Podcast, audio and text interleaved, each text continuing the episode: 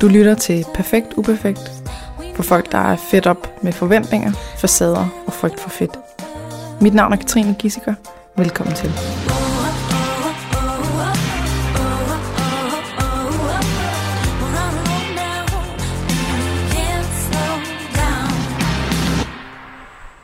Hej Anna, Hej.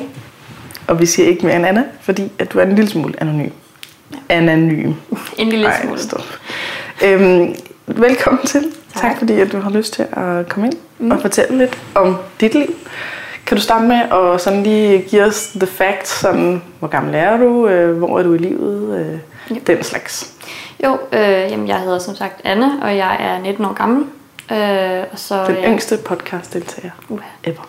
det, er, det er lidt en ære. Mm. Øhm, så ja, øh, og så øh, blev jeg student her i sommer, så øh, jeg har så sabbatår nu. Øhm, ja, og så går jeg rundt og laver en masse mærkelige ting. Øh, ja, så der er ikke så meget mere at sige, tror jeg, som er de mest essentielle facts. Jeg tror, resten kommer vi sådan ret meget ind på gennem det, vi skal snakke om i dag.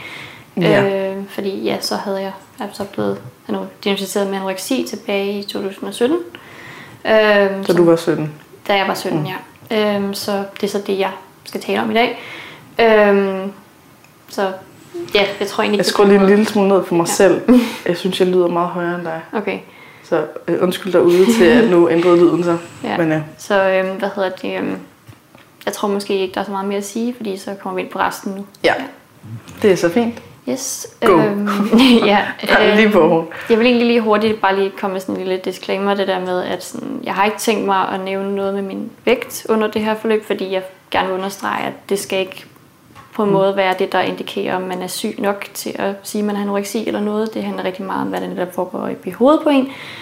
Øhm, så, så, så det synes jeg egentlig ikke er essentielt også, fordi jeg ved, at i hvert fald noget af det, jeg selv ofte gjorde og har gjort mange gange i forbindelse med sådan noget med anoreksi, når man har sammenlignet det rigtig meget med- sig selv, så kan det være rigtig farligt, det der med specielt at nævne sådan noget med vægt og sådan noget. Så, så for ligesom at undgå den, så vil jeg slet ikke nævne noget med det. Jeg har lavet en anden podcast øh, for nylig mm. med øh, en, der har anoreksi, og der nævner vi vægten. Og det skal jeg lige tænke over, om, øh, Mm. fordi den er ikke ude endnu, om Nej. det skal klippes ud. Det, Kan du sige bare lige lidt mere om det? Sådan, hvad, hvad, hvad kan vægt, hvis nu man nævner vægt, hvad kan det Mm. gøre? Altså, jeg kan jo kun tale for min eget vedkommende, kan man sige, men for mig, så i hvert fald noget af det, der har været meget sådan farligt i forhold til anoreksi, det er det der med, at man hurtigt kan blive kort op i det der med, hvad man vejer. Øh, og netop, hvis man sammenligner sig selv med andre, så kan man blive sådan lidt, når man hun vejer mindre, end hvad jeg gjorde, så kan jeg ikke sige, at jeg er lige så syg eller et eller andet. Så det er meget hurtigt det der med, uh, jeg er lige så syg okay. som nogle andre. Igen, jeg ved jo ikke, om Så det følelsen af, at, man, hvis man ikke Ja. øh, altså, har det dårligt nok, eller, sådan, Jamen. eller der er nogle andre, der har det dårligere end mig, så jeg kan ikke have det dårligt. eller Altså, sådan noget. det, det kunne man i hvert fald godt forestille sig. Okay. Igen, jeg ved jo ikke, om det er noget, som trigger så mange andre, men i hvert fald kunne jeg i hvert fald mærke, at på mit altså aller værste, så var det noget, jeg stadigvæk gik rigtig meget op i. Så det er måske Mm. bare noget, man skal være opmærksom på, men jeg ved Okay. jo ikke, om det er noget, som andre bliver påvirket Om så længe det ikke er sådan noget, hvor man tænker, øh, øh, så, så det er mit næste mål, mm. det er, jeg skal ned og veje det, eller sådan. Mm. Men det tror du i hvert fald ikke, Nej, der er. nej, det, det, det ved jeg ikke. Men igen, altså, det er jo igen meget forskelligt person til person, hvordan det påvirker, og hvad der er med til at gøre, at man har det ene eller den tredje. Men altså sådan, Men i den her, der nævner vi ikke noget vægt, og det spørger jeg igen til. Nej, Det det, det, tror jeg i hvert fald, at jeg vil sige, at det er en god idé at undgå måske. Igen, fordi jeg også gerne vil understrege, at vægten er ikke nødvendigvis det, der skal indikere, om man er syg eller ej. Det handler jo rigtig meget om, hvad der Det foregår på hovedet. Så ja. Har du flere disclaimers, inden vi... Øh... Øhm, skal jeg lige huske, hvad hedder han her? Nej, men, så egentlig bare understrege det der med, at altså, mit forløb er jo bare min historie, så hvordan andre har det med det, kan være nogle andre ting, folk kæmper med, så man skal huske Jamen, på, det, det siger sig selv. det, det siger jo sig det selv, her, ikke? Det, er- Så ja, øh, vi siger ikke noget om, hvordan andre har det, eller hvordan tingene er generelt. Vi siger bare noget om, hvordan hvordan, du har det. det er min ja, historie med det, kan man sige. det er så fint. Så, øhm, hvis vi skal Og du starte... har en lille notesbog med. Jeg har en notesbog med, fordi jeg har prøvet at kronologisere det, hvis man kan sige sådan, mm. så godt som muligt, og det er lidt rigtig svært, men nu har jeg prøvet at ligesom, sætte det lidt i nogle kasser, kan man sige sådan, så Ja. kom det her, det her og sådan noget. Så jeg starter lidt med at gå ind i sådan, hvad har ligesom startet det hele, mm. sådan, når jeg tænker tilbage. Øh, altså, det er jo svært at sige entydigt, det er det her, der har gjort det. Ja, det er klart. det er Øhm, et meget komplekst problem. Ja, præcis. Men øh, for mig, så ved jeg, at igennem rigtig meget af min barndom har jeg været rigtig perfektionistisk øh, og har sammenlignet mig selv med rigtig mange mennesker. Øh, specielt min søster. Øh, jeg har en søster, som er fem år ældre end mig. Øhm, og hun er sådan en, der har vidst, hvad hun ville, siden hun var syv nærmest. Øh, Mm. at det er meget specifikt ting, hun gerne vil. Øhm, meget syrede ting, meget, meget nørdede ting. Hun vil Mhm. gerne være, altså, hun vil gerne være egyptolog. Hvad? Øh, egyptolog. Egyptolog? Hun vil gerne læse sådan noget papyrus og sådan noget, det kan hun godt lide. Hun kan læse hieroglyffer og sådan noget. Øhm, Siden hun var syv år. ja, hun så en tv-serie, da hun var syv, og så har hun vidst, det var det, hun gerne ville være. Sygt nok. Så det er lidt, Ja, det men er lidt der fedt. mangler vi sikkert også pa- papyrologer, Så- eller hvad du Jamen sagde, det er det, ikke? Øhm, Mm. ja. øhm, så, så hun er sådan en, der har vidst sådan, altid, hvad hun gerne ville have været meget målrettet, meget ambitiøs. Øhm, Og så du troede, du også skulle være det? ja, eller altså hvad? i hvert fald har der været mange mine, altså meget tidligt har jeg haft en fornemmelse af, at jeg er ikke lige så succesfuld som min søster. Mm.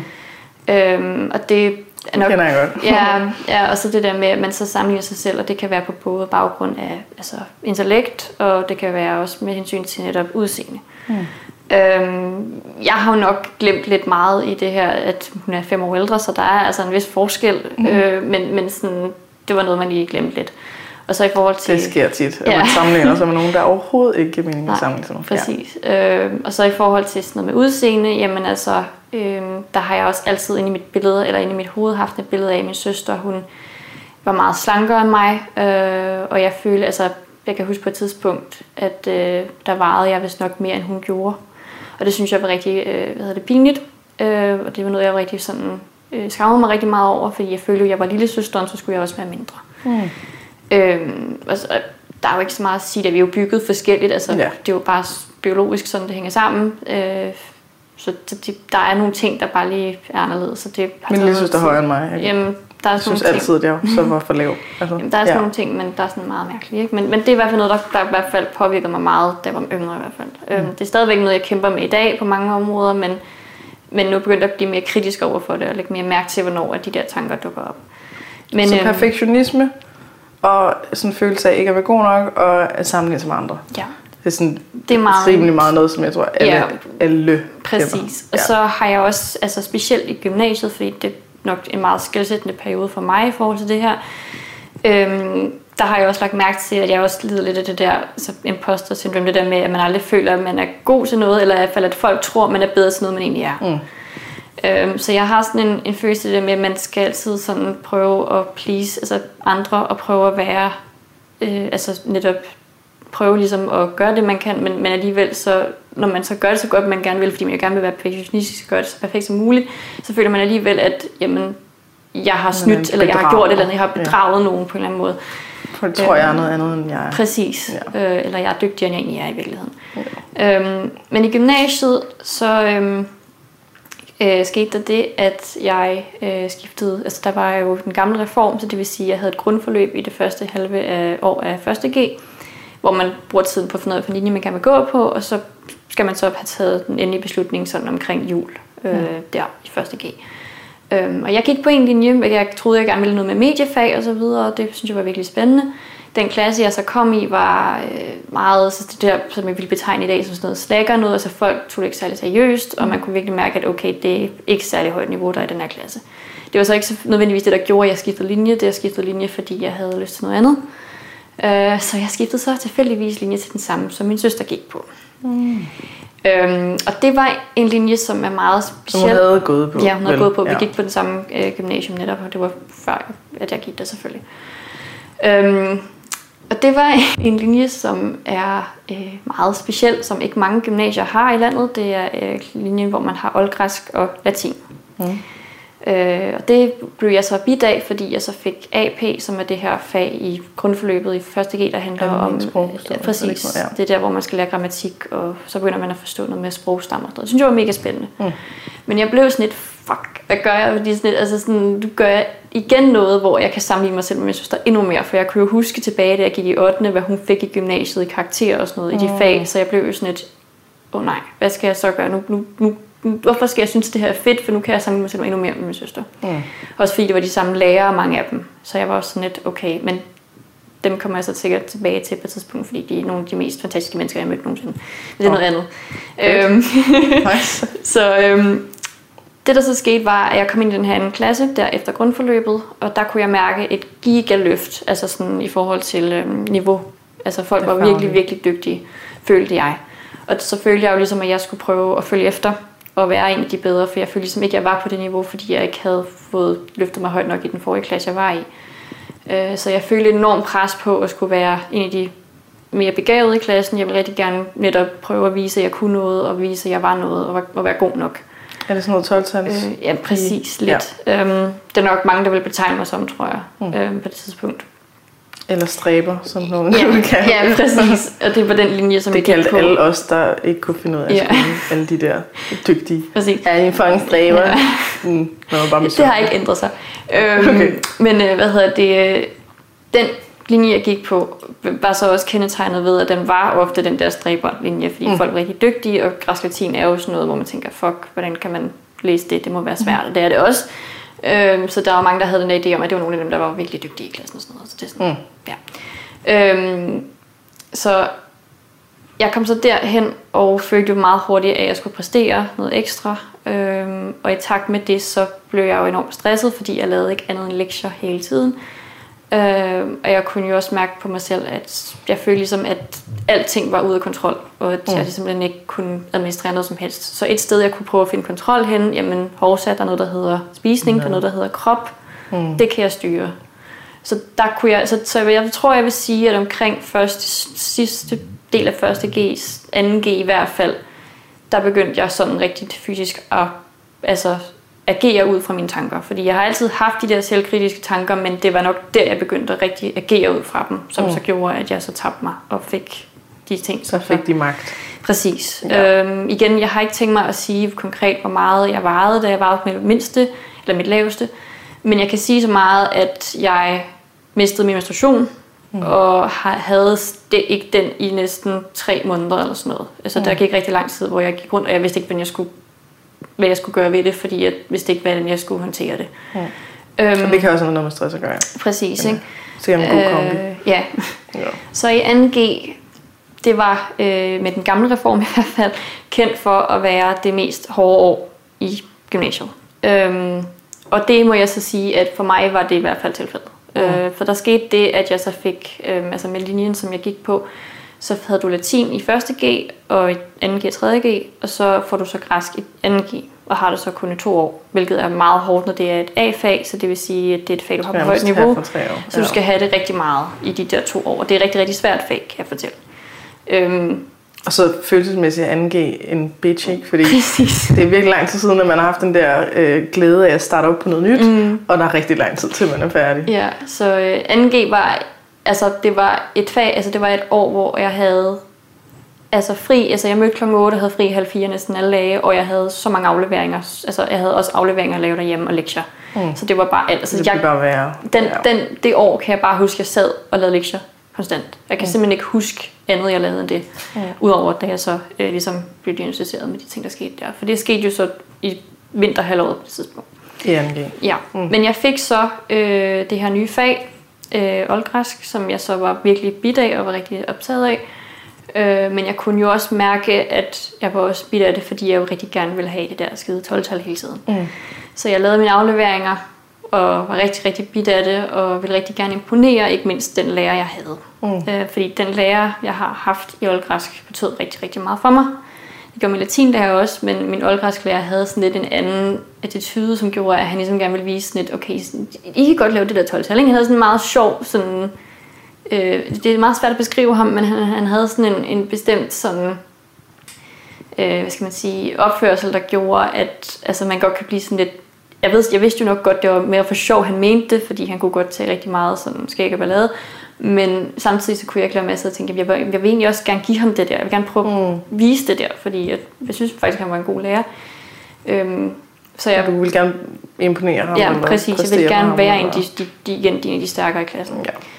Øhm, så, så, så det var lidt den der med, at jeg, der var et tidspunkt i NG i hvert fald, hvor jeg mistede rigtig meget gejsten for skolen, men egentlig bare gjorde det, fordi jeg gerne ville have det der 12. Og det tog mig noget tid at rigtig komme tilbage i den, og faktisk få interessen tilbage. Øhm, mm. Men så skete der så det, at jeg kunne jo mærke, at der var i hvert fald noget galt. Øh, fordi, altså igen, jeg var stresset, jeg var træt hele tiden, altså, og det skete jo netop også på baggrund af, at jeg tabte mig, så jeg havde simpelthen intet overskud tilbage. Øh, og jeg, jeg var generelt bare virkelig ked af det hele tiden. Øh, så jeg tog fat i øh, min skole, og spurgte, om jeg kunne få en eller anden, altså noget, om der var noget psykologhjælp et eller andet sted. Og så blev jeg så tilbudt øh, et tilbud, som så ikke øh, er der mere. Det lukkede faktisk der, jeg gik i 3.G, så jeg havde det så frem til da. Øhm, og det handlede lidt om noget andet, men, men altså, fordi jeg vidste jo ikke, det var en, altså jeg havde spiseforstyrrelse på det tidspunkt. Jeg troede bare, at jeg havde det svært. Mm. Øhm, sådan på en mere almindelig basis, øhm, eller man skal kalde det. Øh, og så arbejdede vi jo lidt med, hvad det handlede om der, og så videre. Følte jeg kom lidt videre. Øhm, så skete der så det, at jeg i november, tror jeg det var, øh, det år 2017, skulle til lægen for noget helt andet. Øhm, og så blev du varet. Og så blev jeg varet. Og nej, men så var det, øhm, jeg kan ikke huske, hvorfor jeg skulle til lægen, hun konkret, men så skulle hun jo spørge noget om menstruation. Okay. Og så var det der, bomben faldt. Min mor var ovenikøbet også med ind til den lægesamtale, og jeg havde ikke regnet med, at det var der, det skulle ligesom blive afsløret. Jeg vidste jo nok godt et eller andet sted i mit hoved, der var, der var et eller andet med min spisning, der var galt, men jeg ville nok ikke tage fat i den. Altså jeg turde ikke tage fat i den samtale og tage fat i den diskussion, fordi jeg netop var bange for, hvad udfaldet ville blive. Fordi jeg men tror, jeg er jo stadig bare et symptom. Altså præcis. det er jo, du, du prøvede at finde kontrol og tryghed yeah. i det her med mad og krop, yeah. fordi du ikke kunne finde det i mm. altså resten af livet. Du, havde, du følte ikke, du havde kontrol. Yeah. Altså, yeah. Så ja. Men jeg blev så varet der, og så spurgte mig jo så, hvornår du har haft sidste menstruation, så jeg var sådan, det er i hvert fald nogle måneder siden, så var du sådan lidt, okay, du skal i hvert fald lige tjekkes, fordi hvad er det her?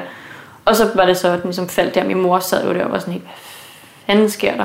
Hun forstod slet ikke noget, hvad der foregik. Øhm, og så var det så der, hvor jeg så fik at vide, okay, du skal i hvert fald ind og have taget nogle blodprøver. Du skal ind og have gjort alle de her ting, og så må vi sætte noget i gang. Og du skal i hvert fald i behandling for det her. Øh, så der blev jeg smidt over, som jeg siger meget ofte, smidt over til børne- og ungdomspsykiatrien. Øh, og alt det skete på den der lille bitte konsultation der. Øh, mm. At jeg fik nogle blodprøvetider og også alle mulige andre ting. Og min mor og jeg, vi sad så inde i bilen bagefter og var sådan helt, hvad fanden skete der lige der? Mm. Øhm, og igen, det var der i november, december måned, så det var sådan lige der, hvor ingen har tid til noget som helst, så vi var også sådan helt, hvordan i alverden skal vi gribe det her an? Og ikke mindst, så var mine forældre, min mor og jeg sådan lidt, hvordan skal vi fortælle din far det her? Mm. Øhm, fordi igen, jeg har et øh, forholdsvis, eller jeg vil sige temmelig, altså jeg er temmelig privilegeret i forhold til mit forhold til min familie, fordi mine forældre og jeg har altid været meget involveret i, hvad der foregik, og jeg har altid kunnet tale med dem om rigtig mange ting. Men min far er typen, som i hvert fald tager det rigtig alvorligt og rigtig bogstaveligt, det her med, at man som forældre har et ansvar. Mm. Så for ham var det et rigtig stort personligt nederlag, at jeg for det første tilbage selv besluttede, at jeg gerne ville tale med nogle andre af mine forældre med noget psykolog halløj ved min skole. Det var noget, han havde svært ved at acceptere, fordi han jo følte, jamen hvorfor kan du ikke tale med mig om det? Mm. Hvor jeg var nødt til at sige til ham, jamen jeg holder rigtig meget af dig, men altså, man har også brug for at få input andre steder fra. Når man jo er i familie med hinanden, så kan man jo rigtig hurtigt vide, hvad vedkommende vil spørge dig om, eller vil svare dig, når du siger et eller andet ud, fordi I kender hinanden så godt. Ja, der er jo tusind grunde til, at man gerne vil have en, der ikke lige er i familie med en, eller ikke er ens bedste ven eller veninde. Øh, og, og specielt for mig er det det der med, når man kender nogen så godt, så ved man jo altid, hvad de, hvad de siger til en, fordi de elsker en rigtig højt, men det er sådan, ja. at jamen, jeg har brug for at få noget input fra nogle andre steder fra, fra nogen, der ja. ser det udefra. Øh, det og professionel rigtig... hjælp i sig selv Præcis. er også noget andet end at snakke med folk, man kender. Præcis, ikke?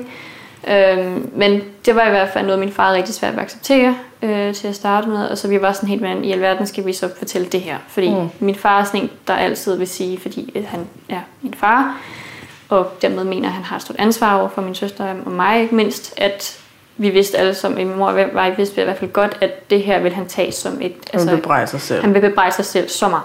Mm. Øhm, og det var jeg jo altså, virkelig så, og så det er også bare oven i alt andet, ja. man så skal tage sig af Præcis, ikke? Øh, andre, øhm, fordi at man skal tage hensyn til ja. dem, så de ikke får det dårligt med sig selv, ja. over at man har det dårligt. Ja, så det er sådan noget, hvor man skal være forældre for sine egne forældre. Ja. Præcis, ikke? så jeg blev også lidt, hvordan jeg skulle gøre det her. Så jeg mener, at min mor og jeg besluttede os for, at vi skulle gøre det i en weekend eller noget, så ville vi tale sammen om det med ham, når vi havde tid til det. Det, så jeg, det jeg så ikke vidste, var, at min mor havde taget den samtale med min far om det alligevel, uden jeg vidste det. Så han vidste godt, at vi sad og skulle have en snak om det. havde haft lidt tid til Så han havde haft lidt mere tid til at, at tage den stille og roligt, mm. fordi min mor nok godt vidste, at hvis vi gjorde det sammen, så ville det nok være lidt sværere at få det gjort øh, på den rigtige måde. Øhm, så vi tog den så der og vidste så, at behandlingen ville starte i januar øh, 2018. Øhm, og det vil jo så sige netop der, da jeg var 17, og ungdomspsykiatrien går jo så fra, jeg kan huske helt præcis alderen, men et eller andet til ja, netop 18 år gamle. Mm. Øhm, og det var jo så det, vi så sammen valgte så at sige, at det er det, vi skal, fordi det må så være det, der er den rigtige vej ud, mm. troede vi så dengang. Øhm, så ja. Øhm, så du skulle have noget tid i ungdomspsykiatrien, og ja. så rykker man over i voksenpsykiatrien? Ja, det var i hvert fald den måde, de udlagde det på, at okay, du skal starte der, fordi du stadigvæk kun er kun i anførselstegn øh, 17, og så skal du så videre til voksenpsykiatri, når du så er blevet 18. Altså igen, det er meget det der rigide system, men når du er 18 voksen videre, mm. øh, før det, så er du barn. Ja. Øhm, og det, altså, umiddelbart, da jeg hørte det, tænkte jeg ikke rigtig videre over det, fordi jeg vidste ikke, hvad det indebar, men da jeg så kom ind i denne behandling, så forstod jeg, at okay, det her, det hænger ikke sammen. Mm. Øhm, det der skete var, at det foregik ind på, det foregår så ind på Bispebjerg Hospital, øh, og jeg blev så tilknyttet en sygeplejerske og en psykolog. Og det vil så sige, at i starten, da jeg kom ind første gang, så skulle jeg så igennem sådan en lang spørgeskema ting nærmest med hendes psykologen, og så skulle min mor samtidig tale med sygeplejersken. Så vi sad sådan hver vores rum. Øhm, og øh, hvad hedder det, øh, det, altså jeg kan bare huske, at jeg blev helt træt i hovedet af alle de spørgsmål, jeg skulle svare på, og det var netop sådan noget med, hvor mange gange spiser du om dagen, hvad spiser du om dagen, hvordan har du med det her, sådan, de der meget rigide ting med 1 til 10, hvad er din holdning til det her, hvad er din mm. mening om det her, og sådan noget, og laver du tvangsmotion, hvor ofte gør du, og sådan noget, og, sådan, og kaster du op, gør du ikke, og sådan nogle ting. Altså det var alle de der ting, som man forestiller sig, man skal spørge om for at få en idé om, hvad for en udfordring vedkommende står overfor. Øhm, og det var jo voldsomt grænseoverskridende at skulle svare på de ting, når man ligesom først og fremmest alligevel skulle til at acceptere, at man havde den her sygdom, man skulle forholde sig til. Øhm, øh, så det var sådan lidt, det var meget sådan en underlig måde at starte op på. Øh, men så ville det være sådan så, at jeg skulle ind og have en, øh, hvad skal man sige, konsultation med dem hver uge. Øh, til at starte med, når jeg nu vejede så lidt, som jeg gjorde. Øh, og så ville det så, når jeg begyndte at veje mere, så ville det så være hver anden uge eller sådan noget, så ville det blive mindre, altså sådan mindre ofte, eller man skal sige. Men ikke? konsultationen med psykologen? Øh, ja, altså sådan... Altså som hvis du fik psykologhjælp? Jamen altså, det, var, det der var lidt åndssvagt i det, synes jeg i hvert fald, det var, at øh, jeg havde de her to tilknyttet mig. Og det vil sige, at det sådan skiftede fra dag til det, altså fra, fra gang til gang, om det var psykologen, jeg talte med, eller om det var sygeplejersken, jeg talte med. Mm. Og jeg følte jo, fordi det er en psykisk sygdom, jamen jeg vil da helst tale med en psykolog. Jeg har ikke brug for at tale med en sygeplejerske, fordi jeg ved godt, at jeg vejer for lidt. Det har jeg ligesom fået at vide nok gange nu, mm. og jeg ved også godt, altså, og, og, og de konsultationer, der var med sygeplejersken, handlede groft set, altså groft sagt kun om at sige til mig, du vejer for lidt, det har indflydelse på dine knogler, det betyder det her, det her, det her, det her, mm. hvor jeg var sådan lidt, jamen altså... Det er mere sådan den fysiologiske det, del af det. Igen, og det handlede jo, for bare at sige det, som det egentlig var, for bare at kalde en spade på en spade, så handlede det jo faktisk om at, at skræmme mig. Altså det var, mm. handlede jo om at, at gøre mig bange for, hvad det var, jeg havde udsat mig selv for.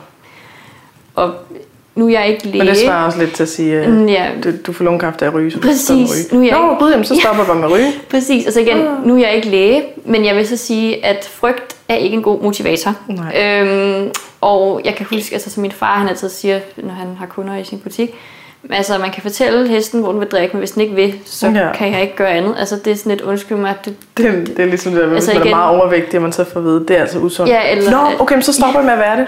Jamen, eller så også, bare med, med det. Jamen, også, du depression, du er depressiv, jamen, så bliver jeg mere glad. Uh, ja. Øh, altså, depression, det er farligt, så skal du stoppe med. Godt. Ja. Ved du hvad, det beslutter jeg nu. Jeg, nu gider jeg ja. ikke at deprimeret mere. Nej, men altså, det var det altså ikke så godt at have stress. Ja. Nå, så slapper bare lidt ja, præcis. Jamen, så, mm. så, så har jeg lige dagen fri. Ej, men ja. det, det, det var sådan set det, det handlede om. Øhm, og derfor så havde jeg også sjovt nok en præference til at have samtaler med psykologen. Ja. Men, du, men når du var inde hos psykologen, så var det ikke skamkampagner og måling og vejning og sådan, så var det psykologhjælp? Det skulle man tro, okay. men problemet var så, at... Altså grunden til at spørge ind, det er fordi, jeg har hørt fra andre, at de ikke har fået noget som helst psykologhjælp i det, deres det, det er så heller ikke helt forkert i min øh, historik, vil jeg så sige, fordi Øhm, dels så igen det her med, som jeg synes var rigtig, rigtig træls, nu siger jeg bare det udtryk, det er, at øh, igen, jeg havde ikke mulighed for at tale med psykologen alene til at starte med. Der skulle det være med mine forældre hele tiden. Altså igen, det var jo forældre og pårørende og patientsamtale. Mm. Så det vil sige, at forældrene var altid med. Og jeg har ikke noget imod, at mine forældre var involveret i det her, fordi jeg bor jo hos dem, så de skal jo være involveret i, hvad der foregår. Men jeg følte jo ligesom, at det var mig, der havde sygdommen, så jeg har brug for at finde ud af, hvad skal jeg gøre, hvordan kan jeg mm. komme videre. Ja. så det synes jeg var sådan et, jeg kunne ikke se, hvorfor de skulle være med hver gang. Øh, så altså min psykologhjælpen, der handlede det netop også rigtig meget om det her med, når man spiser du nok mellemmåltider, hvornår spiser du dem, hvad spiser du til de der mellemmåltider? Øh, altså, hvad for nogle tanker går igennem, når du har dem og sådan noget. Altså, det handlede slet ikke om, altså, for at altså, forklare, hvad anoreksi er. For en, en ting kunne have været det, det var det ikke engang, eller noget om, altså netop, hvad, hvad er det egentlig, du går rundt og tænker på, eller hvad er det egentlig, der, der du kæmper med. Altså der var, der var ikke nogen fornemmelse af, at det var det, man ville prøve at finde ud af med de psykologkonsultationer, jeg havde der. Og øh, altså det eneste, der faktisk handlede om at spørge ind til mine følelser, det var netop, når jeg blev varet, som jeg jo altid skulle til de der konsultationer, det vil sige en gang om ugen, så var det måske det mest sådan psykologagtige, man kunne blive spurgt om, det var bare, hvordan har det med det? Altså, hvad, mm. hvad du vejer. Øhm, og det, det, det gav jo ikke rigtig noget. Øhm, altså i hvert fald ikke for mig. Øhm, og igen, så øh, var der også den her opfattelse af, at jamen, et succeskriterie var, at du havde taget på til næste mm. uge. Så det vil så sige... Så ligegyldigt, om du øh, har copet med noget, ja. eller om du har klaret noget, eller ja. om du er blevet gladere, eller om du har følt dig stærkere eller noget. Det er vægten. Præcis. Altså ja. jeg, jeg kan huske, at jeg, jeg flere gange følte, at det, jeg havde det værre, når jeg havde taget på, end når jeg havde vedligeholdt vægten for eksempel. Mm. Øhm, fordi når jeg havde vedligeholdt vægten, så havde jeg haft tid til, følte jeg, at reflektere over et lille skridt i den rigtige retning, men så havde jeg haft tid til, at okay, jeg har kunnet administrere at faktisk netop beholde vægten. Altså jeg mm. har kunnet holde de ting, som jeg skulle spise, og husket at gøre de ting, jeg skulle, og har egentlig haft det fint med det, sådan mm. at jeg har vedligeholdt det. Hvorimod, hvis jeg havde taget på, så skulle jeg altså lige have noget tid til at lige hvile lidt i det, jeg havde mulighed for lige at, altså lige at hvile i, at nu, okay, nu vejer jeg lige det ekstra, fordi ved, når man først og fremmest havde taget for eksempel kilo på, så havde jeg jo med det samme lyst til at tabe det alt sammen igen. Mm. Det var det første, der gik i hovedet på mig, hver gang det skete. Øhm, og så tænkte, og, så, og de så det jo, og klarede deres små hænder nærmest, så tænkte men det er jo et øh, fedt tegn, fordi mm. så går du i den rigtige retning. Ja, men jeg har lyst til at tabe det alt sammen igen. At det, at det det, I vil have. Altså, at, at mm. det så er jeg så blevet rask, så så jeg jo, altså, men til gengæld så hvis jeg netop havde vedligeholdt vægten, så sagde jeg bare, du vejer ikke nok. Mm. Jamen, så, jamen, til gengæld har jeg jo ikke tabt mig. Altså, jeg vejer stadigvæk det, jeg gjorde sidste uge. Og jeg har det faktisk okay med det. Mm. Eller i hvert fald har jeg det bedre med det, end jeg havde det sidste uge. Øhm, og det, altså, der må være en grund til dig, som har fokus på vægt. Præcis. Og, det, og det, det skal jeg selvfølgelig bare lige sige højt, at jeg, mm. fordi jeg er sådan ret kritisk over for det. Ja. Men jeg har jo ikke snakket med dem, der har lavet behandlingen, eller sådan. Nej. jeg har ikke snakket med, hvorfor, det er, hvorfor der er så stor Nej. fokus på vægt. Men, Nej. men nogle gange så lyder det bare sådan, det er fuldstændig ja. ekstremt, altså, at der ikke er mere fokus på den mentale del. Præcis. Altså det, nu har jeg fået input fra mine forældre, fordi de, altså igen, nogle gange så, talt, så skulle det være sådan noget med, at jeg talte med den ene af de her parter alene, så talte den anden part med mine forældre alene. Ja. Øhm, og jeg kan huske, da de startede forløbet op, så var mine forældre med til sådan en introduktionsaften eller sådan noget med en masse andre pårørende øh, og en masse andre forældre til børn, der havde en, den samme sygdom, eller i hvert fald mindet om det. Øh, hvor at at de jo netop også forklarede, hvad deres metode var. Og det var det der med, at man skal bare stige vægt til at starte med. Der handler rigtig meget om, at de bare skal stige vægt, og så er det først senere, at vi går i gang med at snakke om det psykologiske bag, og vi begynder faktisk at grave i det. Det er først, når vedkommende er kommet op på en høj nok vægt, som de vurderer er den rigtige vægt, at så kan man begynde at snakke om alt det, der foregår i det Men der, der er også noget med, at man ikke kan tage imod øh, Præcis. terapi. Hvis, altså, hvis hjernen ikke fungerer, fordi man vejer for lidt, så, ja. så kan det være ligegyldigt. Men nu har jeg bare også hørt fra Ja. Hende, den anden, jeg havde inde, at det var øh, det, der hjulpet for hende, det var at snakke om tingene. Mm. Også da hun vejede allermindst. Ja. Altså, så, så den, jeg ved ikke helt, hvor den kommer fra, den der med, at hvis man, hvis man har en BMI på det her, så kan du godt tænke, ja. og på det her, så kan du ikke, kan tænke, du ikke tænke. At det kunne godt være, at den var lidt mere sådan mm, forskellig fra folk til folk. Eller, altså sådan, at, at måske så skader det i hvert fald ikke at have terapi hele vejen igennem, Nej. eller have snakket hele vejen igennem, eller spørge ind til, hey, hvordan har det egentlig? Mm. Øh, altså sådan, yeah. om alt andet og sådan noget. Nå, men jeg kan huske ja. netop, at, øh, at de så havde sagt til mig, at de så havde haft den der konstitution med, med de der, øh, eller den der introaften, hvor at der var nogen, der også bare sagde, jamen, at det her er ikke symptombehandling. Mm. De sagde, jo, men det er nødvendigt til at starte mm. med. Og det kan jeg huske, at jeg blev rigtig farvet over, da de sagde det til mig og forklarede hvad der foregik. Det jeg så blev endnu mere farvet over, det var, at de åbenbart i starten, det havde jeg ikke lige lagt mærke til, havde modtaget sådan en lille folder.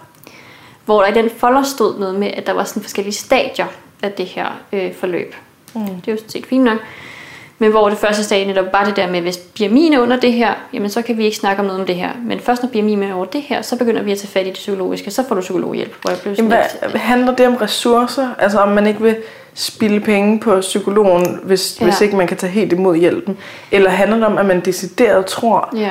at, det, at det skader? Ja at snakke. Altså, jeg, jeg kan godt forstå, at man ikke skal i gang med det helt store, øh, du ved, selvværdsøvelser og øh, mm.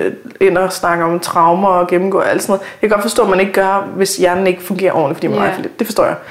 Men så kunne man jo stadig godt have at sige, du klarer det skide godt. Øh, mm. Hvordan har du, hvad, hvad for nogle tanker kører igennem? Hvordan føles yeah. den her følelse? Øh, hvordan mærkes din krop? Altså sådan, du kan gøre alt muligt. Yeah. Eller mindst bare snakke om, altså, at tingene er, som de er, og ja, ja det er røv, og øh, det, det bliver bedre, eller ja. du ved, et eller andet, ikke? Ja, men også, men også generelt det her med, at altså, jeg, jeg, jeg ved jo ikke, jeg har ikke svaret på det, men umiddelbart så kan jeg sige, at ud fra øh, min sådan, oplevelse med det, så følte jeg, at det handlede om, at de decideret ikke troede, at man var i stand til at modtage noget som helst, før man lå på det der. Altså det var nærmest bare sådan på gefylig med, sådan, sådan skal det bare være. Først når det er derop, så kan de modtage hjælp. Mm. Det jeg det jeg godt vide, om det er... Jamen præcis. Er det en, en øh, altså, er det noget videnskab, ja, det her, som ja, siger ja. det, eller, eller har man bare mm.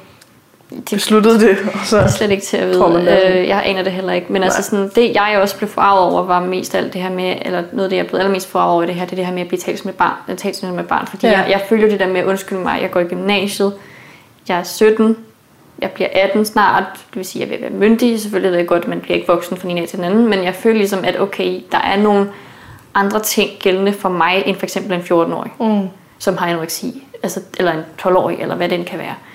Øh, så jeg var sådan lidt, I skal ikke tale til mig, som om, at jeg er et barn på den mm. måde, fordi det er jeg ikke. Altså, og, og de blev, der var et ord, de blev ved med at bruge over for mig hele tiden, fordi jeg meget hurtigt gav udtryk for, at jeg vil faktisk gerne tale om, hvad der foregår i mit hoved. Jeg vil mm. gerne vide noget mere om det vil gerne forstå, hvad det er rent mekanisk, der foregår derinde, der gør, at jeg netop har en mur, der siger, at du kan ikke spise det der, eller du må ikke spise noget, eller der, der siger til mig, at jeg skal have en frygt for mad konstant. Og du skal tabe dig igen, Præcis. hvis du har taget på. Ja. Øhm, og det, det, det, vil jeg rigtig, det, det gav jeg meget hurtigt udtryk for, at jeg vil gerne have hjælp med det her. Øhm, der blev de ved med at sige til mig, at Anna er en rigtig, er en rigtig reflekteret pige. Og det der reflekteret, jeg blev, de sagde det gang på gang til mine forældre øh, når de så kom ind og havde en, øh, en samtale med dem, fordi de skulle være involveret i den her, øh, altså i sessionerne som regel. Og, og mine forældre, de vidste jo heller ikke, hvad de skulle sige til det. Altså, de var jo bare sådan, altså, det er jo bare vores datter. Altså, sådan er hun bare. Altså, det er sådan lidt, hun har brug for måske noget andet hjælp, end det I tilbyder nødvendigvis. Øhm, og, sådan, og til mine forældre, der fik de så andet ord at vide om dem, fordi de netop var meget involveret i projektet, eller i processen, kan man sige. Mange andre forældre, jeg har indtryk af, der måske ikke var så involveret i det, fordi det var det mine forældre, det, det indtryk, de fik, da de var til de der introaften og sådan noget. Det er jo meget forskelligt for, mm hvad for nogle forældre man har, og om de har overskud til at være med i det så meget. Men det er en behandlingsform, som er voldsomt pålagt. Altså forældrene, forældrene skal være med i det hele, og det er nærmest som om det er forældrene, der skal foretage behandlingen. Det, der foregår mm. derinde, det gør der sker jo ikke noget som helst på den der lille time, med man er til en konsultation, for at være ærlig. Øh, I hvert fald min oplevelse af det. Øhm, og der fik mine forældre konstant at vide, at de er ressourcestærke. Mm. Okay, det, tak for den. Øhm, du er reflekteret, og de er ressourcestærke. Ja. Og hvad, hvad vækker det i dig, de ord? Altså... Jamen, når jeg hører dem nu, så, så bliver jeg jo rigtig øh, frustreret, fordi det på en måde, synes jeg, indirekte siger, jamen, vi behøver ikke give jer særlig meget hjælp, fordi I kan jo finde ud af det selv. Okay. Nej, det kan vi jo ikke. Vi har brug for hjælp. Der er en grund til, at vi søger den her hjælp, og vi har fået tilbudt den her gennem lægen. Der er jo noget, der viser, at Anna jo er syg.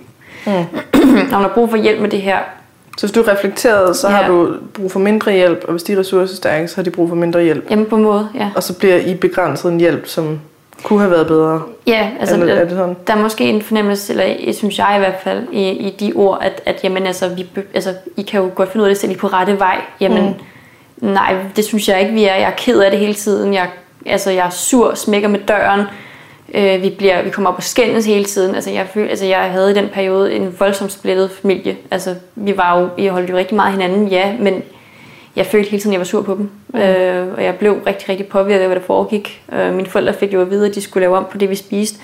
Det vil sige, at jeg skulle have sødmælk, ikke alt muligt, øh, med, altså, med, eller, eller lidt mælk, hvad vi drikker normalt Øh, vi skulle, jeg skulle have fløde næsten alt, øh, sådan noget med, med sovs og med kartofler og alt muligt. Altså det var, og kød ikke mindst, som jeg også havde fået en anden form for frygt for mm. igennem længere tid. Og Øh, altså det var at skulle spise rigtig meget slik, eller ikke slik, men øh, jeg skulle i hvert fald bare smide de der ekstra ting ind, hvor jeg kunne med sådan nogle energibar eller noget, og det, det havde jeg det rigtig, rigtig vanskeligt ved, for bare den ene dag til den anden at skulle gøre de ting, for det var jo mm. ligesom de mente med de der madplaner, og altså med de der mellemmåltider, jeg skulle have, de der ind om dagen. Øh, og det blev jo netop ligesom overlagt til mine forældre og jeg, for det foregik jo i hjemmet, det foregår jo uden for behandling. Mm. Øh, og, og jeg har simpelthen... Altså, blev du været på dem år, at, at ja. så det var, du følte, det var ligesom deres... Ja. Doing på mm. dig, at nu, nu skal du spise sådan Jeg blev jo sur, fordi netop jeg følte, at det var noget, mine forældre de påduttede mig, men ja. jeg vidste jo godt, at de jo gjorde det, fordi det var det, de troede, der var det rigtige at gøre. Ja. Øhm, og jeg bebrejder slet ikke dem i det her overhovedet. Jeg bebrejder det, der foregik ind på behandling, for det var det, der var mm. galt. Det gik jo som sådan, altså når jeg tænker tilbage nu, kan jeg jo godt blive sådan lidt, hvordan i alverden formåede jeg overhovedet at tage på i det her, når det var så forfærdeligt en oplevelse af det, fordi jeg følte ligesom, at det handlede om at udskamme, det handlede om at skabe frygt, Skram, ja. Det handlede om, at netop altså med forventningspres, det her med, jamen vi forventer, at du har taget så meget på næste uge. Det kan man jo ikke sige ting, der ligesom har lyst til at tabe sig. Ja. Øh, det lyder lidt åndssvagt, synes jeg. Øhm, så gener- og, og, og, og for sådan som mig, som jo i forvejen stiller nok krav til mig selv, så følte jeg jo, at det var jo et krav i den anden retning, som jeg ikke havde brug for. Altså det mm. her med, at nu skal jeg også præstere noget over for nogle andre, på en helt anden måde, end jeg overhovedet har lyst til. Mm. Øh, og det, det kan jeg slet ikke få til at hænge sammen. Øh, når jeg snakker så er det jo sådan egentlig, at uanset ja. either way, så, så skal du så, præstere enden, så skal du... Jeg skuffer mig selv, ligesom, eller skuffer det. Ja, præcis. Altså, præcis ikke? Altså, der, og det, det kunne jeg jo slet ikke på noget tidspunkt bære. Øh, altså, det var simpelthen noget af det mest forfærdelige, jeg har været ude i, tror jeg. Øh, I forhold til det med udskamning, så handler det om det her med, at når jeg snakkede med øh, psykologen eller sygeplejersken alene, som jeg også gjorde i den der lille bitte korte tid, der var lige der, efter jeg var blevet varet, jamen så handlede det om, at jeg skulle have at vide konstant, at se, hvad du tilbyder dine forældre. Se, hvad du giver dem. De er bange for, at de mister deres datter. Hvad skulle der Nå, ske? Du skulle have dårlig samvittighed Det skulle have dårlig samvittighed over, at jeg havde påført den situation for mine forældre. Når jeg så, det gad jeg godt at vide, hvad tankerne er bag. Mm. Hvad, hvem, hvem, hvem er det, der har siddet og tænkt? Det Hvis hjælper. nu vi fortæller dig, hvor meget du skader andre mennesker ved at have den her sygdom, mm. så tror jeg, skulle du stoppe med at have den. Mm. Ja, ja Jamen, det er, det er, Nå, men, det er så, logik. Og så, og så bruger man også den omvendte, fordi mine forældre så havde samtaler med dem alene, og specielt med sygeplejersken. Jeg har den første erindring med den sygeplejerske, nu siger jeg det bare mildt. Mm. Men fordi den følte jeg slet ikke var, var vigtig. Altså, jeg kunne godt se, selvfølgelig skal man have en læge tilknyttet, altså mm. og alle de her ting, det, det er jo et hospital. Men, men altså, jeg kunne ikke forstå, for hun skulle være så involveret i hele processen hele vejen igennem, fordi der er, der er ligesom et sted, hvor jeg ikke har brug for at få at vide mere af de her ting, jeg kan få ved at veje for lidt. Mm. Øhm, men mine forældre fik jo at vide af hende konstant øh, det her med, jamen, altså, hvad har I, hvorfor har I ikke lagt mærke til noget? Hvorfor har I ikke gjort noget som forældre, for at det her ikke skete? Og hvis der er noget, som man ikke skal sige til mine forældre, så er det sådan noget der. Og igen, som jeg selv har sagt, så min far, han har ikke brug for at få sådan noget der på ud. Og han er sådan en, og hvis han får sådan noget at vide af andre mennesker, så bliver han rigtig, rigtig ej. Mm. Øhm, så han, han kan slet ikke tage det der med, når nogen bruger deres autoritet imod ham. Det kan han slet Nej. ikke.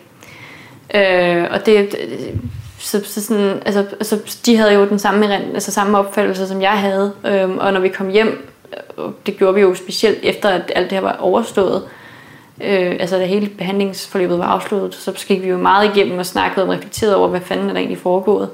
Og der sad vi jo der og talte om, du fik det der at vide, jeg fik det her at vide. Mm. Okay, det, det er jo fuldstændig sindssygt, at de har netop altså, kørt et spor med mine forældre og kørt et andet med mig. Mm.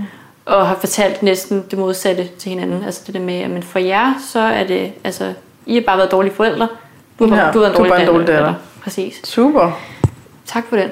Øhm, så, så det var, så det, det, når jeg snakker om udskamning, så det, så det er det, jeg ligesom mm. prøver at sige, at det er det, som jeg i hvert fald har været, øh, hvad hedder det, underlagt med det. Øhm, det sker, det stadig sker. Ja. Altså, det her det er jo for nylig, vi snakker. Præcis. Det her det er jo ikke sådan noget for 15 år siden. Nej, nej. Eller andet. Så, jeg ved da godt, at der er mange, øh, ligesom, der er mange sundhedsplejersker, mm. som siger til børn, der ligger lidt over kurven, ja. Nå, nu er du for tyk, nu skal du tabe dig, og så er det der, deres spiseforstyrrelse starter, ikke? Præcis. Og så, så hvis, okay, det, det er de der forhåbentlig blevet klogere af, mm. altså de sidder vel ikke, sundhedsplejersker sidder vel ikke i dag og siger til barnet, at barnet skal tabe sig. Nej. Altså går jeg der ud fra, håber jeg da, ikke? Altså det, det er fint nok, okay, mm. så, så ved man bedre nu. Ja. Så er man lige kommet til at skade en hel masse mennesker, men du ved, nu er vi klogere. Mm. Altså det her, det er jo sådan, det, det er jo stadig nu. Ja. Det er jo nu, de sidder og siger, mm. Nå ja, du, du skal bare lige vide, hvor meget du ja. skal have andre Jamen, ved at være syg. det er fuldstændig også og, men. Jamen, altså, men, men når vi snakker om det, så, så tror jeg, at det, der har ligget bag, nu, når vi snakker nu om det børne- og ungdomspsykiatrien, jeg var i, hvor mine forældre jo var involveret i det så meget, fordi man jo mener, at i børne- og så skal forældrene jo være involveret, fordi det er der, børnene er, og det er jo mm. dem, de er, og så videre. Det giver jo god mening, kan man sige. Øh, men det, jeg føler, man ligesom gerne vil prøve at opnå ved at øh, ligesom udskamme i hvert fald mig som datter, det handlede lidt om det der med at prøve at give vedkommende en opfattelse af, at jeg skal jo ligesom være rask for mine forældres skyld. Mm den følte jeg bare ikke var særlig holdbar, fordi det gjorde, at jeg følte, at jeg var i et forløb, som jeg var blevet påduttet af andre mennesker, men jeg egentlig ikke havde nogen årsag til selv at blive rask. Jeg følte ikke, mm. jeg havde ret til at blive rask, dybest set. Øh, og det handler ikke om, at du skulle få et bedre liv, og Nej. altså, at du skulle kunne klare ting bedre. Nej, det eller om, at nå dine mål. Du eller noget. stoppe med os og gøre dine forældre ked af det. Præcis. Ja. Altså, og, og, og, hvis vi endelig skal snakke om det med, med, med frygt og så videre igen. Altså, dels var der jo alle de fysiologiske ting, der blev man nævnt, det her med, at du kan få knogleskørhed og alle de der mærkelige ting og sådan noget. Så snakkede de jo også om det her med, jamen altså, hvis du vejer mindre, så må du ikke gå i skole. Og hvis der er noget, man ikke skal fortælle til en, som går rigtig meget op i sin skole, så er det, at man ikke kan få lov til at gå i skole. Mm. Så jeg har også haft en opfattelse af, at det har i hvert fald gjort, at jeg i hvert fald lang vej vidste, at jeg skulle i hvert fald ikke veje mindre. Fordi mm. jeg ville ikke blive taget ud af mit liv af mm. skolen. Øh, for det tog jeg rigtig, rigtig seriøst. Øh, sikkert, altså ikke, jeg vil ikke sige alt for seriøst, men jeg kunne sikkert godt have taget langt mere fri fra skolen, det jeg gjorde. Fordi jeg var nødt til at tage nogle timer fri indimellem, fordi jeg simpelthen var for træt efter de der konsultationer. Og det mm. lå også nogle gange midt på dagen. Øhm, Men tror du, at det hjalp dig, øh, altså i forhold til alt det her med anoreksien, tror du, det hjalp dig at, at have den som sådan en skræmmeting, at øh, åh, åh, hvis jeg taber mm. mig mere, så, så bliver jeg smidt ud? Jamen igen, altså kortsigtet, så kan man jo så sige, frygt kan måske godt virke, ja, mm. men jeg har jo så bemærket nu, hvor jeg er ude af alt det her igen, at jeg formåede at tabe mig rigtig meget igen. Mm. Og det ser jeg ikke som et øh, succeskriterie for den mm. behandling, fordi hvis jeg havde været rigtig rask, så vil jeg jo ikke ende i det problem igen. Mm-hmm. Opfatter jeg. Fordi jeg har haft her for nogle måneder siden en temmelig stresset periode, hvor jeg ikke har formået at lytte til min krop ordentligt, og hvor jeg har været fastlåst i nogle rammer igen, for netop at skabe noget kontrol, kunne jeg mærke. Og der blev jeg jo sådan et, åh, oh, nu er jeg begyndt at gå tilbage i det gamle igen. Og der blev jeg jo bange, fordi jeg tænkte, så viser det jo netop, det her har ikke været holdbart. Mm. Altså fordi, og jeg kæmpede jo stadigvæk med rigtig meget med mit selvværd, efter at jeg var, ikke, altså, når jeg var i gang med forløbet, fordi det fik jeg jo slet ikke arbejdet med. Øhm, så, så, så, så, det har nok været et meget kortsigtet mål for mig, fordi jeg vidste, hvis jeg, for jeg netop var frygtede og decideret, hvad der ville ske, hvis jeg begyndte at tabe mig yderligere, mm. eller i hvert fald blev, blev ved med at ligge på den der lave vægt. Så det dig en midlertidig øh, kampgejst? Det, eller det kan man sige, ja. Og så havde jeg en ting mere, fordi øhm, da jeg, man sagde jo, at jeg ville blive færdig øh, på øh, ungdomspsykiatrien da jeg blev 18, og det blev jeg så i oktober øh, 2018. Øhm, så det vil sige, at jeg havde jo der 10 måneder fra da jeg startede til mm. det ville være færdigt. Lige op over, faktisk ugen inden min fødselsdag, den 1. oktober, øh, det vil sige slutningen af september, der havde jeg en studietur til øh, Grækenland med min klasse, øh, fordi jeg jo, det ville passe rigtig godt med linjen. Så skulle jeg dertil. Øh, og den betød voldsomt meget for mig. Og den mm. ville jeg rigtig gerne ned på, fordi jeg havde ikke lyst til at skulle miste den, bare fordi, at, eller bare fordi jeg var mm. syg. Øh, men der sagde de decideret til mig, at det kan være, at du ikke får lov til at komme med på den, fordi du vejer ikke nok. Øh, og det betyder, at din forsikring ikke dækker. Øh, så de brugte den imod os også. Det ville mine forældre, altså mine forældre, de blev rasende, da de fik mm. det at vide, fordi vi ville også gerne på sommerferie, og jeg var sådan, jamen, det skal du have lov til at være med på, uanset hvad. Altså, det gider vi da ikke. Det, det, det, skal, ikke, det skal de ikke bestemme. Mm. Vi fandt så senere ud af, at vores forsikring havde dækket det alligevel, men det er så noget andet. Mm. Øhm, så, så, så jeg havde også den her ting som et mål med, okay, jeg skal i hvert fald ligge på omkring det her mm. vægtmæssigt, så jeg kommer til for jeg kan komme med til Grækenland. Ja. Øhm, så det var også et andet mål, jeg havde, øh, fordi det netop betød så meget for mig, at jeg gerne med. Og også fordi jeg følte ligesom, at der var en, en idé, altså nu er jeg ikke sådan, der tror rigtig meget på skæbne, men jeg var sådan lidt, der er nok en, en grund til, at den ligger lige der mm. den uge, lige der, når jeg er færdig med at være i børne- psykiatrien. Mm. Så jeg var sådan, at det, det, det, det må jeg ikke forspille, det her. Det, men det er stadig en, øh, en midlertidig ting. Præcis, det var jo stadigvæk et kortvarigt mål. Altså det var jo kun dertil. Altså, ligesom hvis man øh, skal øh. cleares til en øh, fedmeoperation, så skal du have tabt mm. en procentdel, tror jeg, af din vægt. Øh, og så snart du har tabt det, så må du gerne få operationen. Yeah. Jamen det, ja, ja, men det, det er de fleste, de kan sgu godt finde ud af at tabe sig. Mm. Hvis det er ligesom er, øh, der er en guldråd her, jeg skal bare lige, jeg skal bare lige holde det ud mm. i de her tre måneder, eller Indtil hvad det kan det. være, ikke? Og så får man operationen, og der er intet, der er arbejdet med. Der er ikke arbejdet med nogen som helst Nej. af årsagen til, at man er blevet tyk in the first place. Nej. Men man er godt, altså sådan, det, det, det, man ser det som en succeskriterie. Okay, mm. hvis du skal lige vise, at du godt kan tabe dig selv. Ja. Godt, du har tabt dig så meget, super, jamen så, så vil vi gerne hjælpe dig med den operation, for så kan du godt selv. Ja. Men det har ikke en skid at gøre med at kunne selv. Det har at gøre med, at du lige nu har, altså for dig var det så ja. Grækenland, ikke?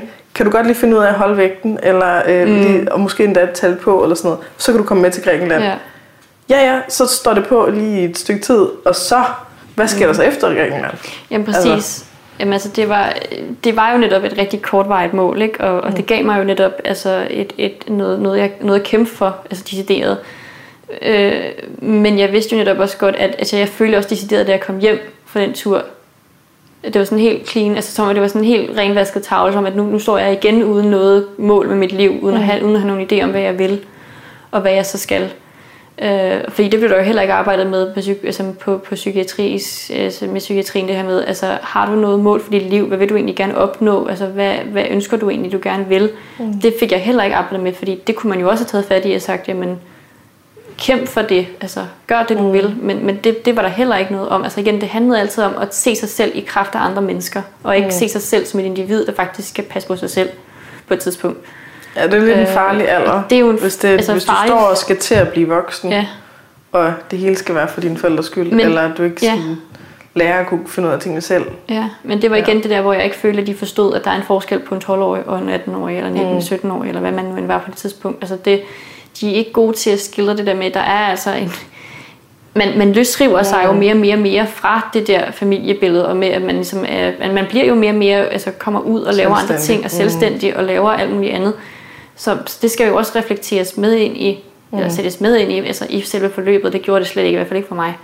Det er det samme øhm, når man så flytter hjemmefra. Hvad, ja. Hvis det er ens forældre, der har styret det med mad hele tiden, så og ved man jo slet ikke, hvad man så gør. måske godt kunne klare det, når det var, men når man så flytter hjemmefra, så står man selv og yeah. skal finde ud af det mad, og kan slet ikke finde ud af det. Jamen, så lader man bare være med at spise, eller den anden vej. Ikke? Jamen altså. præcis, altså det, altså, det var, altså, det var også derfor, at altså, nu, jeg føler, at jeg har rykket mig langt mere personligt i det her halve år, jeg nu har været uden for sabbatår, det, ja. sabbatåret, sabbatåret også, men også det år, hvor jeg har været væk fra psykiatrien, øh, end, end, end jeg har personligt med, med, med min udvikling af der.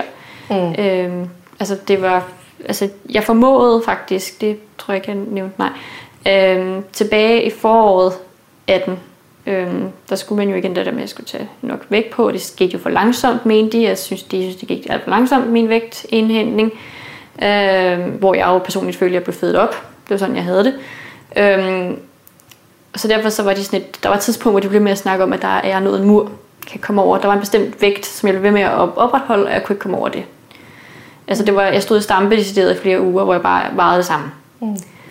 Og det blev de ved med at være frustreret over, var sådan, hvad, hvad sker der, hvorfor kan hun ikke veje mere? Altså, du skal spise mere, end det du gør, og sådan noget, og det, det, det hjalp jo lige meget.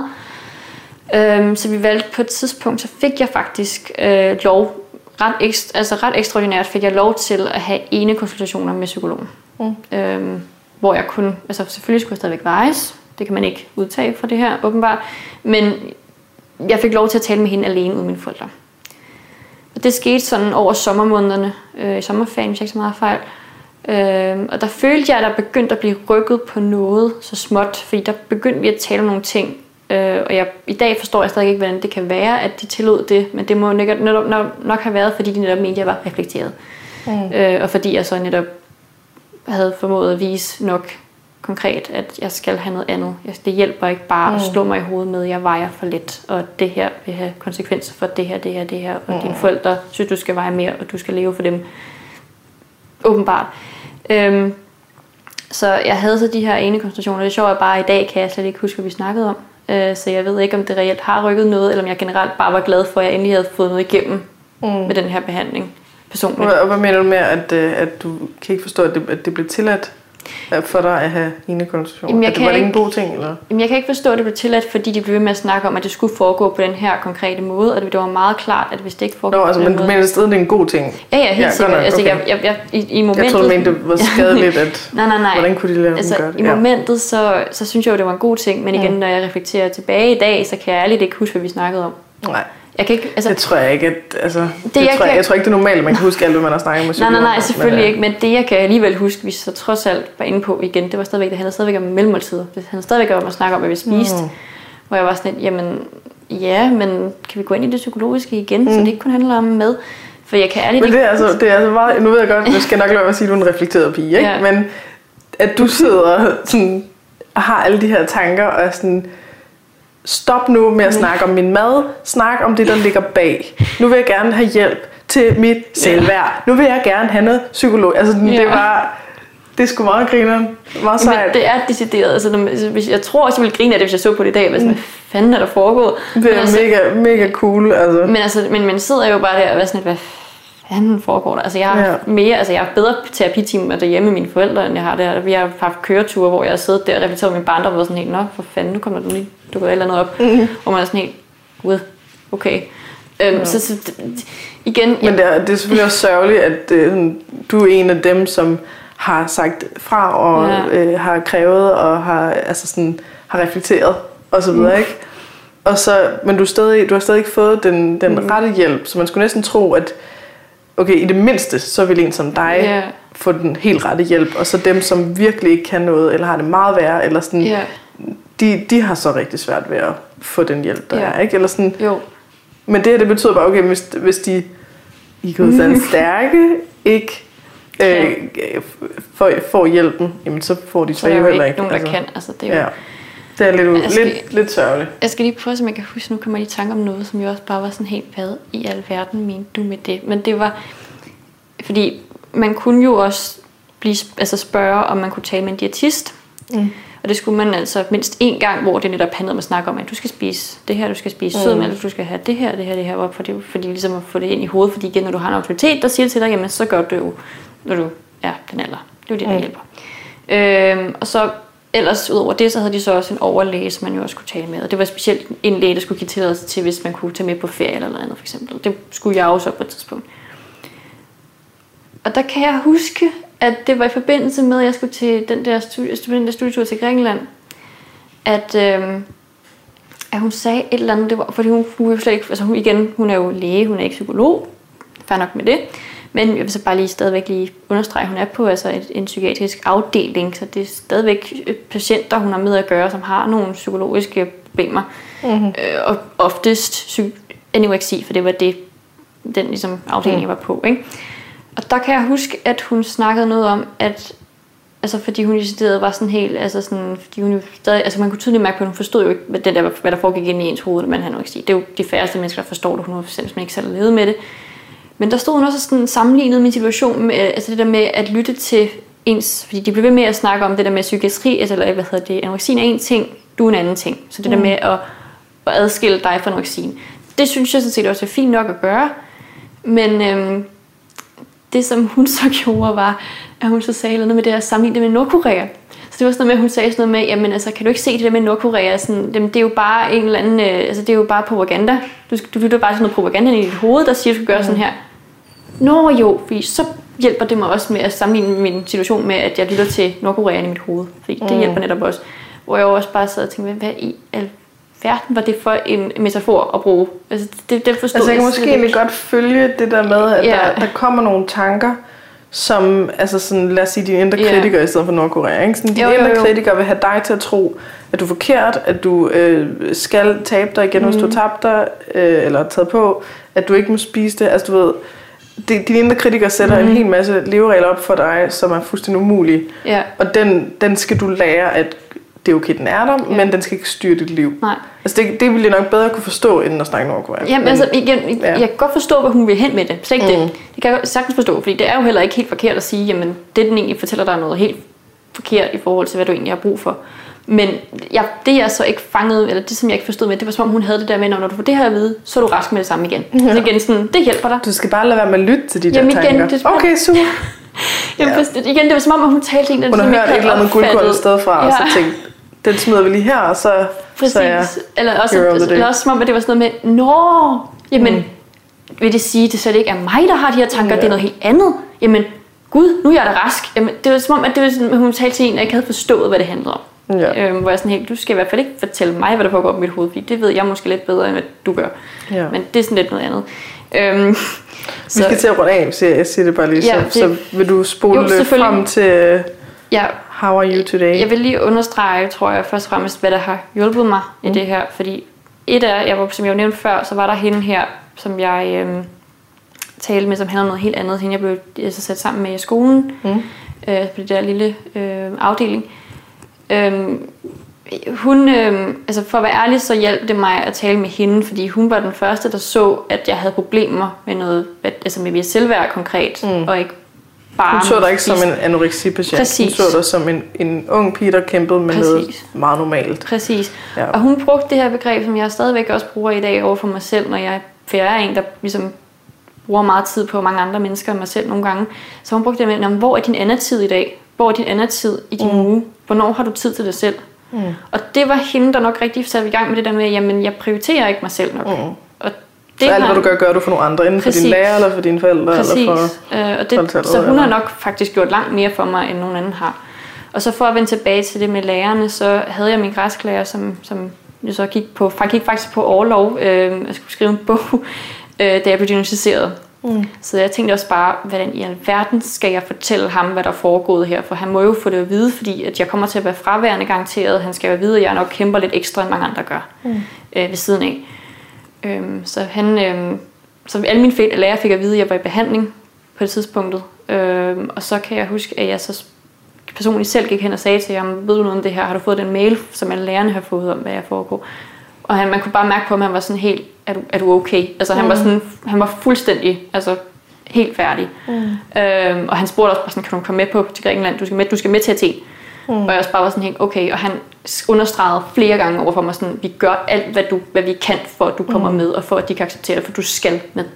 Og jeg, det, var, det var simpelthen noget, der bare gav Ej, en så meget. Ikke? Og han skrev også, altså jeg har aldrig nogensinde haft en lærer, der i mine afleveringer skrev gang på gang, slap af, mm. du skal ikke lave mere.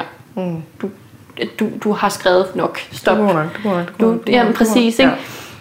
Og jeg kan huske, at den første, altså jeg troede jo ikke på, at jeg kunne, altså fordi det der med, med de skriftlige afleveringer, at jeg kunne præstere det 12-tal, som jeg gjorde for ham til eksamen. Mm. Så jeg sad jo bare der og tænkte, jeg kan ikke lave det her på 5 timer, det når jeg ikke.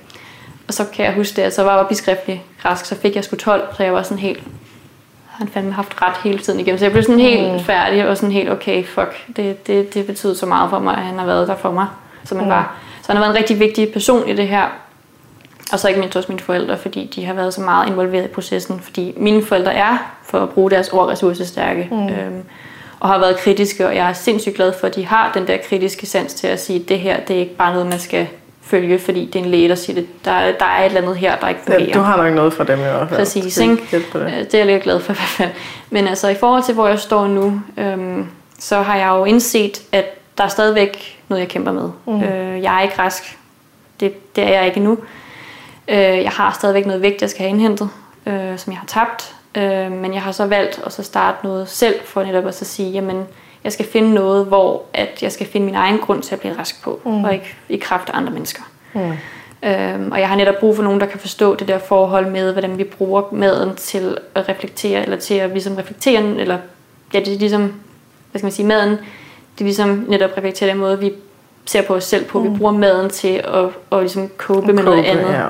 Øhm, og der har jeg jo netop snakket med hende her, øh, hende Nadia Winbjerg, som du også har haft med i din mm. podcast mm. før, og hende har jeg så startet et forløb op med, som jeg faktisk skal ind og snakke med i morgen. Vidste ikke, at hun øh, øhm, havde noget med anoreksi no. Nej, men det er heller ikke så meget det, men, men altså, som jeg tror, hun har så meget fokus på, men jeg ved, hun også har et forløb i forhold til vægtøgning. Øhm, okay. Så jeg har også talt med hende om, at jeg har rigtig meget brug for at snakke om det med madregler og med kropsro, så, ja, okay. og hvordan man kan få et bedre forhold til mad generelt, og hvordan man kan mm. lade være med at sætte mad lige med noget moralskt, for det tror jeg er meget det, jeg har brug for at arbejde med. Mm. At mad bare mad. Ja, præcis. Øhm, så jeg står lige nu her et sted, hvor jeg føler, jeg har mere overskud til at arbejde med de mm. her ting og være mere kritisk over for det, fordi jeg netop har sabbatår. Jeg har ikke øh, noget sådan, jeg skal lige nu. Mm. Men til gengæld så føler jeg også, at jeg har nogle bedre mål at kunne sætte mig, fordi jeg ved, at jamen, hvis jeg skal starte på studiet næste år, så vil jeg gerne kunne være bedre til at håndtere stressede perioder. Mm. Jeg vil gerne være bedre til at kunne passe på mig selv. Altså, mm. Jeg har decideret gjort det til et mål at sige, at jeg skal kunne passe på mig selv. Ja. Øhm, og det er noget, som jeg prioriterer i hvert fald rigtig højt nu. Øh, men det skal vi Så tager du også hele den, altså du tager den tilbage til dig. Mm. Nu skal Præcis. det ikke længere handle om, hvad andre vil. Nu skal det handle Præcis. om, hvad du vil. Det skal jo handle om, at når jeg en dag flytter hjemmefra, og jeg ikke flytter hjemmefra endnu, så skal jeg jo kunne finde ud af netop at lave mad selv. Jeg skal kunne finde ud af at lytte til min krop, hvad har den brug mm. for, og netop kunne være mere selvstændig og sige, hør, det, det er det, jeg har lyst til. Mm. Og, og, og kåbe med den indre tale, ja. ja. ja. Jeg tror egentlig primært, okay. det var det. Ja, men det er, det er virkelig godt at høre, at øh, mm. altså jeg håber også, du måske finder en psykologhjælp ja. igen på et tidspunkt. Altså ja. det siger jo meget, at, at det har hjulpet dig mere at have en psykolog, som ikke satte dig i en anoreksikasse, mm. øh, end alt det psykologhjælp, du har fået ja. for anoreksien. Og ja. det, det, kunne, det kunne jo godt være sådan en, hvis man skulle tænke lidt i, hvad, hvad, hvad, hvad hjælper mest? Mm. Altså måske så hjælper det mest at se andre mennesker som mennesker. Ja. Som komplicerede væsener, hvor der er en masse ting, der spiller ind. Ja. Og ikke som et tal, ja. eller som en diagnose, eller som en lidelse, eller som... Nej. Altså, Nej, men altså, vi har også talt meget sammen derhjemme om det her med diagnose, fordi igen, diagnoser fylder rigtig meget i dag. Vi snakker rigtig meget om, at vi skal diagnostisere alle nærmest hele tiden. Og øh, jeg har den holdning til det med diagnoser, at jeg ser det fint at få en diagnose, hvis det hjælper dig, mm. men den skal jo også føre videre til noget, der kan hjælpe dig med den diagnose. Så skal der jo også være noget, der, der hjælper dig med at håndtere det.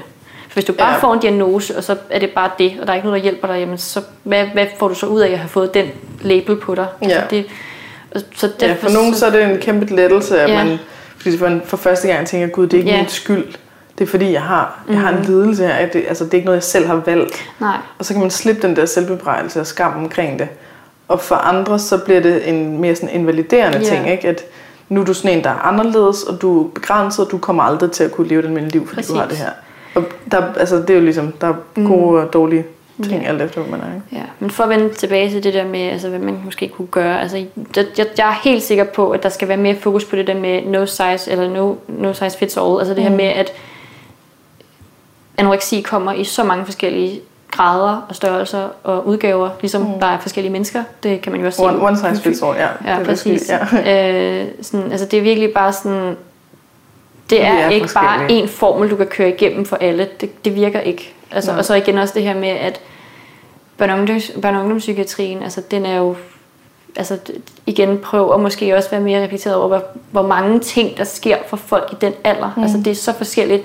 En 16-årig kan være det sted, en 16-årig kan være et andet sted. Altså det er virkelig forskelligt, hvor vi er mm. udviklingsmæssigt på det tidspunkt. Øh, nogle har brug for, at man netop måske er mere involveret med forældrene. Nogle har måske brug for mindre af det. Mm. Generelt synes jeg heller ikke, at man tager fokus, eller man tager hånd om det her med, hos nogle af forældrene ikke særlig meget en del af ens liv, fordi måske er forældrene ikke særlig ikke engageret. ikke ressourcestærke. Så det er jo, hvor man også ja. bare tænker, hvordan i alverden skulle vedkommende så kunne klare et forløb, hvis det er baseret med, at forældrene skal være involveret. Hvis, altså, så står de jo ja, nogle har kun én forælder, ja, eller nogle har, øh, altså, øh, har en forælder, som arbejder to jobs, og Præcis. nogle har en forælder, som er førtidspensionist og, ja. Øh, og har enormt øh, altså sådan, mm. øh, begrænset i, hvad, hvad man kan rumme i hovedet. Og, altså sådan, der er bare, ja. Det er virkelig, altså, der er det, virkelig forskel. Altså, for bare sådan understrege det, så, altså jeg kom jo, da jeg var færdig med børne- og ungdomspsykiatrien, der omkring, altså to, øh, oktober 18, så blev jeg jo henvist til at komme over i voksenpsykiatrien, fordi de ville gerne have, at jeg kom derover med det samme. Og du har aldrig været der? Jeg havde en samtale med okay. en, en med hende, der var derinde, som var nok også en overlæge eller overpsykolog, eller hvad det hedder. Øh, hun vurderede, jeg må have en eller anden, tror jeg, øh, en eller anden, hvad skal man sige, øh, fremtoning, som gør, at jeg åbenbart virker temmelig, autorit- eller temmelig troværdig. Mm. Fordi jeg formåede at vise hende åbenbart, at øh, ud fra mine refleksioner og det, jeg har været igennem, at jeg har ikke lyst til mere. Jeg vil gerne ud og lave noget andet. Jeg har ikke brug for at være... Altså, jeg følte jo selv, at jeg var i et fængsel. Mm. Jeg vil gerne noget andet. Så hun sagde decideret til mig, jamen hvis du ikke mener, at du vil det her, så skal du det heller ikke. Mm. Så hun sagde til mig, at jamen, jeg har ikke dårlig samvittighed over at sende dig ud i verden, når du så ikke er i behandling, fordi mm. du vil det ikke tydeligvis. Eller det er i hvert fald op til dig selv at bestemme. Så, så den periode, der, der, der jeg sagde jo med det samme, jeg skal ikke det her. Jeg skal mm. ikke mere, for jeg havde været så bange, fordi jeg havde oplevet det sidste halve år, øh, eller mere, 10 måneder med børne- og så jeg kunne bare mærke, at jeg var træt, jeg kunne ikke mere. Mm. Så jeg sagde også bare til mine forældre, at jeg kan ikke, jeg, jeg skal ikke mere af det her. Øh, så jeg valgte at stoppe det, og jeg har aldrig, nogen, altså jeg, jeg har aldrig nogensinde følt mig så fri, som jeg gjorde, da det var, jeg var færdig med psykiatrien på det mm. tidspunkt. Altså jeg var så lettet over, at nu skulle jeg ikke vejes hver uge. Mm. Og nu finder du din egen vej. Præcis. Det er, så, det er jo så bare ikke alle, der kan finde deres egen Nej. vej. Altså, der er nogen, hvis de så ikke kommer ind i voksenpsykiatrien, så, Jamen, så ender sikkert. det bare endnu mere galt. Helt sikkert. Altså igen, det er, det er jo forskelligt for, for, for folk. Ja. Også fordi det, jeg også bare, bare blevet sådan lidt bange for med voksenpsykiatrien, var det her med, det var jeg hedder det, gruppebaseret. Og jeg kunne mm. mærke, at jeg, havde ikke, jeg har ikke haft gode oplevelser med gruppeterapi. Det fungerer ikke rigtig for mig. Okay. Øh, så jeg var sådan lidt, det har jeg ikke rigtig lyst til lige nu. Mest af alt også, fordi jeg var bange for det der med, hvor meget ved at gå ind og sammenligne mig med andre igen. Og det mm. følte jeg var, ja. ville blive for farligt for mig. Øhm, så, så, så vi stoppede den der. Øhm, altså man kan jo sige, at ved at jeg jo har tabt mig igen, som jeg sagde før, så er der jo noget, der ikke har været holdbart i det her, for en masse ting. Men, øh, men, men, men det jeg stadigvæk hæfter mig ved, det er det her med, at jeg i hvert fald har en opfattelse af, at det her, det skal jeg ikke ud af, eller ind i mm. igen. Altså, det, det skal jeg bare ikke, og det er ikke den rigtige retning, det går. Så jeg har fået mere styr og mere kontrol og mere, eller kontrol er forkert ord at bruge, men mere sådan kontakt til min fornuftige side. Men øh, der er stadigvæk en vej endnu at gå, kan man sige. Men, men helt sikkert ja, tror det er jeg... Totalt, ja. Altså det der med, at man så selv bestemmer. Ja. Nu er det dig, der, der vælger at opsøge Nadja. Mm. Fordi du synes, det lyder interessant, og det vil du gerne prøve. Ja. Det er altså noget andet, end hvis du bliver tvunget til at skulle mm. gå hos Nadja. Helt altså sådan, Helt sikkert. Bare det der med, at man føler, at det er en selv, der vælger og selv bestemmer. Jamen, det er præcis. en kæmpe terapeutisk virkning også. Ja.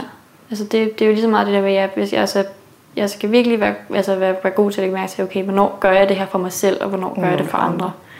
Øhm, og det er noget af det, som jeg prøver at være virkelig meget bedre til at lægge mm. mærke til i min dagligdag generelt. Øhm, så altså... Har du også skulle kæmpe med den der med frygten for egoistisk? Så. det har jeg nok altid, ja. ja. Øh, den har altid været der, den der med, hvornår øh, kan man tillade sig at sige, at man er god til noget, for eksempel, eller noget andet. Den er der et eller andet sted altid.